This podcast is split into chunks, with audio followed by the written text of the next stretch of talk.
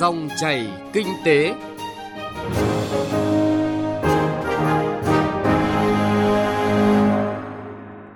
Xin chào quý vị và các bạn. Dòng chảy kinh tế hôm nay có những nội dung sau. Giá dịch vụ hàng hóa ra sao khi xăng dầu tiếp tục giảm giá? Xuất khẩu dệt may kiên định với mục tiêu 43 tỷ đô la Mỹ vào năm 2022. Cần nguồn tài chính xanh cho chuyển dịch năng lượng công bằng. Thưa quý vị, dù giá xăng dầu giảm liên tục nhưng giá hàng hóa thực phẩm trên thị trường vẫn chưa giảm như kỳ vọng. Tại một số chợ truyền thống ở Hà Nội và Thành phố Hồ Chí Minh, hầu như giá các loại thực phẩm chưa có nhiều biến động, ghi nhận của phóng viên Đài Tiếng nói Việt Nam. Từ 15 giờ chiều qua, Liên Bộ Công Thương Tài chính thực hiện điều chỉnh giá xăng dầu. Theo đó, xăng E5 RON92 không cao hơn 24.629 đồng 1 lít, xăng RON953 không cao hơn 25.608 đồng 1 lít. Trước thông tin giá xăng dầu tiếp tục giảm, cũng như nhiều người tiêu dùng, chị Vũ Thị Hạnh ở quận Hoàn Kiếm, Hà Nội lại mong đợi giá các mặt hàng lương thực thực phẩm giảm theo. Nhưng đến nay, các mặt hàng này đều giữ giá, có một số mặt hàng giảm nhưng rất nhẹ, không đáng kể. Như tôi đi chợ cảm giác rất là mệt mỏi và gần như là bức xúc. Giá xăng tăng thì mọi thứ đều tăng, cân thịt, quả trứng, từ mớ rau, thậm chí rất là nhỏ xíu đều tăng theo. Chúng tôi thì mua thì không được, nhưng mà sau khi mà giá xăng mà giảm đi rồi, cái giá vẫn như thế. Chúng tôi có thắc mắc thì họ bảo là còn nhiều yếu tố. Sau gần một thời gian tăng giá liên tục, vài ngày trở lại đây, giá lợn hơi đã hạ nhiệt. Tại khu vực miền Bắc, giá lợn hơi dao động trong khoảng 65.000 đến 69.000 đồng một kg. Cùng chung xu hướng thị trường với khu vực miền Bắc, tại khu vực miền Trung, Tây Nguyên, giá lợn hơi dao động trong khoảng 63.000 đến 68.000 đồng 1 kg. Còn tại khu vực miền Nam, giá lợn hơi giảm 1.000 đồng 1 kg ở một vài nơi và dao động trong khoảng 63.000 đến 68.000 đồng 1 kg. Như vậy, sau nhiều đợt tăng giá liên tiếp, hiện giá lợn hơi đã chững lại và có xu hướng giảm nhẹ tại một vài địa phương. Trong khi đó, ghi nhận của phóng viên tại một số chợ ở Hà Nội như là chợ Bách Khoa, chợ Hôm Đức Viên, chợ Nghĩa Tân, giá nhiều mặt hàng vẫn chưa có dấu hiệu giảm. Cụ thể, giá thịt lợn nạc vai từ 120.000 đến 150.000 đồng 1 kg, thịt ba chỉ, sườn thăn từ 130.000 đến 160.000 đồng 1 kg. Còn giá các loại rau đều cao như là rau muống từ 10.000 đến 15.000 đồng một mớ, mướp từ 25.000 đến 30.000 đồng 1 kg.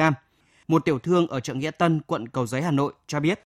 Thịt mông là 12, 13, ba chỉ 14, xương sườn 16. Thế người ta cứ bảo xăng dầu giảm mà thì không giảm, nhưng mà do là những cái lò mổ chưa giảm đâu. Còn tại Thành phố Hồ Chí Minh, giá lương thực phẩm cũng chưa có dấu hiệu giảm. Cụ thể, giá thịt lợn đang được bán với giá từ 90.000 đến 160.000 đồng 1 kg tùy loại. Giá thịt bò trung bình là 200.000 đồng 1 kg, cà chua, đậu 30.000 đồng 1 kg. Anh Hồ Ngọc Tứ, một người dân sống tại phường 9 quận 3 Thành phố Hồ Chí Minh cho biết. Hàng hóa lên chứ đứng giá chứ đâu có giảm gì đâu. Chung thì về ba hàng thịt heo, thịt gà tới giờ nó cũng đứng giá, chưa có hạ giá hạ gì, vẫn là con sốt mà. Người ta cứ nói đầu vào người ta cao thì người ta báo mình cao thôi. Lý giải về nguyên nhân giá thực phẩm chưa giảm theo giá xăng dầu, chuyên gia kinh tế Nguyễn Hoàng Dũng, viện trưởng Viện Nghiên cứu và Phát triển Bền vững Thành phố Hồ Chí Minh cho rằng khi giá xăng tăng thì tất cả các mặt hàng khác đều tăng. Nhưng mà có cái ngược là khi mà giá xăng giảm thì các mặt hàng khác lại giảm chậm hơn. Các cái mặt hàng khác họ thấy xăng giảm, họ cho rằng phải chờ thêm thời gian, và cái chờ thêm thời gian này với một cái độ trễ là có thể trễ rất là nhiều, thì cho nên là những cái mặt hàng khác thì họ cũng đang cầm chừng và cho nên họ chưa có giảm. Theo đánh giá của các chuyên gia kinh tế, việc giá xăng dầu giảm sâu có ý nghĩa rất lớn đối với nền kinh tế, bởi đây là mặt hàng chiến lược, nhiên liệu quan trọng, là chi phí đầu vào của hầu hết các hoạt động sản xuất kinh doanh. Do vậy, trong lúc này cần đẩy mạnh sản xuất, kết nối cung cầu, bảo đảm lưu thông hàng hóa thuận tiện, giảm bớt khâu trung gian, từ đó giảm các chi phí, hạ giá thành sản phẩm đến tay người tiêu dùng. Ông Nguyễn Tiến Thoà, Chủ tịch Hội Thẩm định giá Việt Nam, nguyên Cục trưởng Cục Quản lý giá Bộ Tài chính cho rằng chúng ta phải luôn bảo đảm cân đối cung cầu hàng hóa dịch vụ trong mọi cái tình huống và không được để đứt gãy nguồn cung để đáp ứng cái nhu cầu ở tất cả các vùng miền và các cái thời điểm trong năm. Và cái thứ hai là thực hiện kiểm soát các cái mặt hàng thuộc diện mà phải đăng ký giá, kê khai giá. Và cái thứ ba là áp dụng các cái biện pháp cần thiết về tài khóa. Ví dụ chúng ta có thể xem xét về chính sách thuế, rồi chính sách tiền tệ, kiểm soát cái lượng cung ứng tiền, hay là những chính sách về lãi suất, v.v. để mà tác động đến thị trường và kết hợp với các cái biện pháp bình ổn giá khác theo cái quy định của pháp luật. Thứ trưởng Bộ Công Thương Đỗ Thắng Hải khẳng định từ nay đến cuối năm, Bộ Công Thương sẽ phối hợp chặt chẽ với các bộ ngành trong điều hành để kiểm soát giá cả hàng hóa đầu vào, tăng cường kiểm tra kiểm soát để ngăn chặn các hoạt động găm hàng, đầu cơ, thao túng giá. Từ nay đến cuối năm là ngành công thương theo dõi sát diễn biến cung cầu, giá cả các mặt hàng thiết yếu để có các biện pháp điều tiết kịp thời, đảm bảo phân phối hàng hóa hợp lý giữa các vùng miền, ổn định cung cầu giá cả và lưu thông hàng hóa thông suốt trên địa bàn cả nước. Để bình ổn thị trường giá cả, Thủ tướng Chính phủ vừa ký ban hành công điện về việc tăng cường các biện pháp quản lý điều hành giá. Thủ tướng yêu cầu các bộ trưởng, thủ trưởng cơ quan ngang bộ, chủ tịch Ủy ban nhân dân các tỉnh thành phố trực thuộc trung ương tiếp tục đẩy mạnh thực hiện các ý kiến chỉ đạo của trưởng ban chỉ đạo điều hành giá trong phạm vi lĩnh vực thẩm quyền quản lý, đẩy mạnh tổ chức triển khai, theo dõi sát diễn biến thị trường, kịp thời thực hiện giải pháp bảo đảm cân đối cung cầu trong nước, ổn định giá cả, không để xảy ra tình trạng thiếu hàng, găm hàng, đầu cơ, tăng giá bất hợp lý.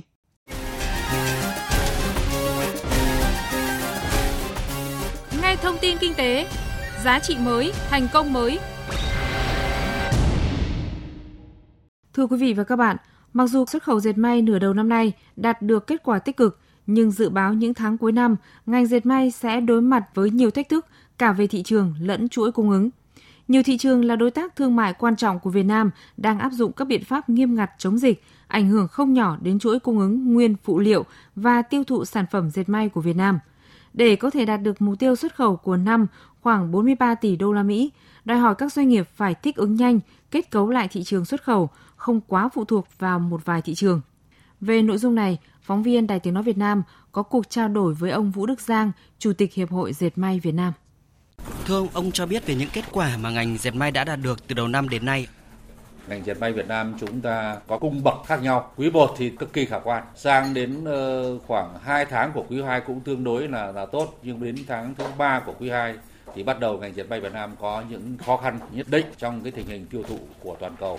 Bắt đầu sang đến cuối quý 2 thì những diễn biến của thị trường có những cái sự thay đổi. Kết cấu một số cái mặt hàng, đặc biệt là cái hàng mà giá rẻ, số lượng lớn thì bắt đầu được gặp khó khăn. Hàng dệt kim là có khó khăn, đồ nỉ mặc trong nhà thì gặp những khó khăn. Một số sản phẩm quần áo bảo hộ lao động cũng bắt đầu gặp những cái gặp khó. Nhưng mà riêng các sản phẩm vét tông thì lại tăng trưởng tốt. Nói chung cái hàng cao cấp thì vẫn có giữ được cái nhịp độ và tăng trưởng tốt.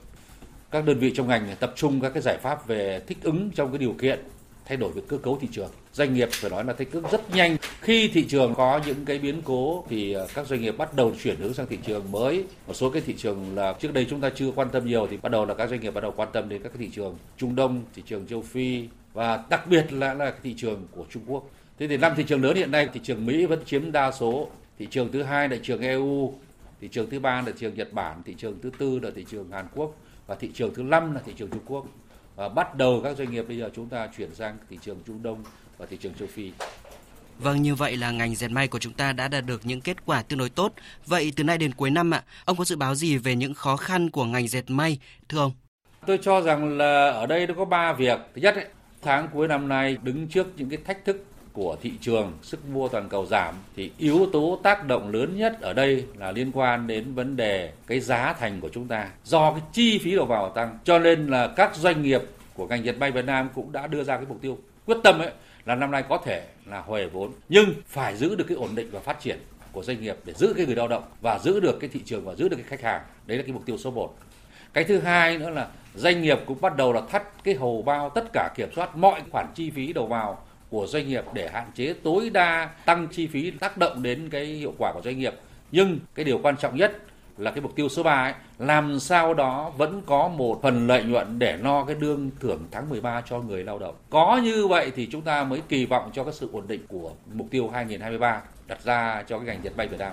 Vâng, hiện nay nhiều doanh nghiệp đã thích ứng nhanh trong vấn đề chuyển đổi số. Vậy với các doanh nghiệp dệt may thì sao ạ? Ông có thể nói rõ về câu chuyện chuyển đổi số của các doanh nghiệp dệt may Việt Nam ạ? Tôi cho rằng ở đây có 3 cái ý. Thứ nhất là phải nói là Việt Nam là một cái nước phải nói là tiếp cận cái hệ thống phần mềm cực kỳ nhanh. Các cái nhà sản xuất phần mềm, các cái nhà tổ chức các cái sản xuất phần mềm cho các ngành công nghiệp, cho công nghiệp hiện nay phải nói là Việt Nam là một trong những nước có rất nhiều những cái các cái công ty sản xuất phần mềm đã cung cấp các cái dịch vụ cho ngành dệt may Việt Nam về phần mềm quản trị số. Cái thứ hai nữa là tôi cho rằng là bản thân các doanh nghiệp hiện nay là họ đứng trước những cái lựa chọn là không thể không tham gia vào cái mục tiêu phát triển quản trị số này được. bởi vì đây là sự đòi hỏi của các cái nhãn hàng và khách hàng, và đòi hỏi kiểm soát hệ thống, kiểm soát các cái sản phẩm từ khâu đầu vào đến khâu cuối cùng. Cho nên là buộc các doanh nghiệp phải tập trung đầu tư. Đầu tư ở đây nó có hai mảng. Một là đầu tư tài chính cho cái hệ thống viết phần mềm từ khâu đầu đến khâu cuối cùng, kiểm soát hệ thống. Cái hai, đầu tư con người để thực hiện quản trị hệ thống phần mềm này. Cái thứ ba nữa là họ chứng minh được cho các cái nhãn hàng về cái hệ thống phần mềm để link được cái phần mềm của doanh nghiệp với các cái nhãn hàng khi họ bán hàng vào thị trường toàn cầu. Thì đây là cái yếu tố mà từng bước các doanh nghiệp của chúng ta có được một cái vị thế và cái tầm kiểm soát này. Mà cái này tất yếu rồi. Anh không thể đứng ngoài cuộc chơi trong cái quản trị hệ thống phần mềm và quản trị số trong tình hình toàn cầu. Đặc biệt là cái sự minh bạch và cái kiểm soát phản ánh kịp thời những cái hiệu quả của doanh nghiệp đối với các sản phẩm mà doanh nghiệp quản lý hiện nay. Thì đấy là vấn đề tôi cho rằng là tất yếu, cũng là cái thế mạnh, và đó là cái bước giải pháp để cho cái mục tiêu phát triển bền vững của các doanh nghiệp cũng như của ngành dệt may Việt Nam trong gian tới. Vâng, xin trân trọng cảm ơn ông. Quý vị vừa nghe cuộc trao đổi của phóng viên Đài Tiếng nói Việt Nam với ông Vũ Đức Giang, Chủ tịch Hiệp hội Dệt may Việt Nam, với nội dung xuất khẩu dệt may kiên định mục tiêu 43 tỷ đô la năm 2022.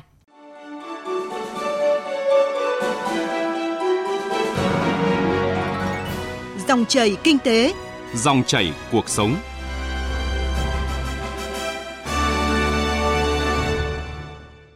Xin chuyển sang vấn đề kinh tế đáng chú ý khác. Thưa quý vị và các bạn, theo ước tính của Ngân hàng Thế giới, tại báo cáo quốc gia về khí hậu và phát triển cho Việt Nam công bố mới đây, để thực hiện lộ trình tăng trưởng xanh, thích ứng với khí hậu và phát thải ròng bằng không, net zero, Việt Nam sẽ cần đầu tư thêm khoảng 6,8% GDP, tương đương 368 tỷ đô la từ nay đến năm 2040.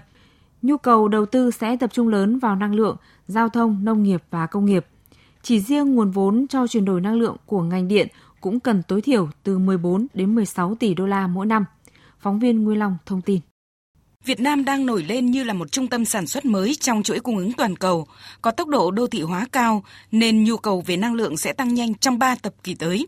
Việc cung cấp năng lượng với giá cả phải chăng, đồng thời thực hiện quá trình chuyển đổi từ nhiên liệu hóa thạch sang các nguồn năng lượng tái tạo là thách thức lớn cần xử lý, trong đó có vấn đề tài chính. Chuyên gia năng lượng Đào Nhật Đình chỉ ra rất nhiều thách thức. 14 đến 16 tỷ đấy mới là chỉ tính ngành điện. Còn nếu tính cả ngành giao thông, cả xi măng, cả ngành hóa chất thì có lẽ con số nó phải gấp mấy lần như thế. Do đó cái nhu cầu về vốn vô cùng lớn. Phần lớn cái vốn đầu tư thì là dành cho các cái nguồn năng lượng tái tạo. Thế còn vốn đầu tư dành cho điện khí cũng có, nhưng mà có lẽ là đang vướng ở cơ chế giá của chúng ta. Không những chỉ có giá mua, bởi vì nếu chúng ta mua với giá cao cho doanh nghiệp mà phát điện khí thì chúng ta cũng phải bán giá cao cho chúng ta. Thế chúng ta đã chấp nhận được chưa thì cái điều ấy rất khó. Vấn đề đặt ra là chuyển dịch năng lượng theo hướng xanh và bền vững cũng cần phải tiếp cận được với nguồn tài chính xanh. Điểm danh 3 thách thức lớn đối với tài chính xanh là thiếu vốn, thiếu chính sách hỗ trợ đối với tài chính xanh như thanh khoản, lãi suất, thuế phí, hỗ trợ giá, chi tiêu công xanh và nhận thức thói quen tiêu dùng xanh chưa cao. Tiến sĩ Phạm Xuân Hòe, nguyên Phó Viện trưởng Viện Chiến lược Ngân hàng Nhà nước, đưa ra tới 14 khuyến nghị chính sách đối với chính phủ, các bộ ngành và doanh nghiệp. Trong đó nhấn mạnh việc xây dựng chương trình tín dụng xanh, trái phiếu xanh cho năng lượng xanh, năng lượng tái tạo. Cùng với đó là chính sách nhất quán và ổn định, hỗ trợ phát triển năng lượng xanh, sạch và bền vững. Tư duy về chính sách và sự đồng bộ của chính sách. Đó mới là điều quyết định để câu chuyện là có hình thành được cái câu chuyện đủ tài chính xanh cho chuyển dịch năng lượng công bằng hay không mà thôi. Theo các chuyên gia, Việt Nam cần phối hợp chặt chẽ với các đối tác phát triển để tiếp cận nguồn tài chính quốc tế, đặc biệt là nhập khẩu công nghệ và thiết bị trong nước chưa sản xuất được. Tài chính là yếu tố quan trọng trong việc đạt được chuyển đổi năng lượng công bằng, trong đó khả năng sinh lời và khả năng dự báo là những yếu tố then chốt trong tài chính. Một số vấn đề về quản trị như thị trường minh bạch, cạnh tranh, thỏa thuận mua bán điện trực tiếp, môi trường pháp lý, quy định về xây dựng, truyền tải và phân phối cho các nhà sản xuất đóng vai trò quan trọng trong huy động tài chính cho chuyển dịch năng lượng. Quý vị vừa nghe phản ánh cần nguồn tài chính xanh cho chuyển dịch năng lượng công bằng. Tới đây thời gian của dòng chảy kinh tế cũng đã hết. Chương trình do Bá Toàn và các phóng viên, kỹ thuật viên Đài Tiếng nói Việt Nam thực hiện. Cảm ơn quý vị đã quan tâm theo dõi. Xin chào và hẹn gặp lại.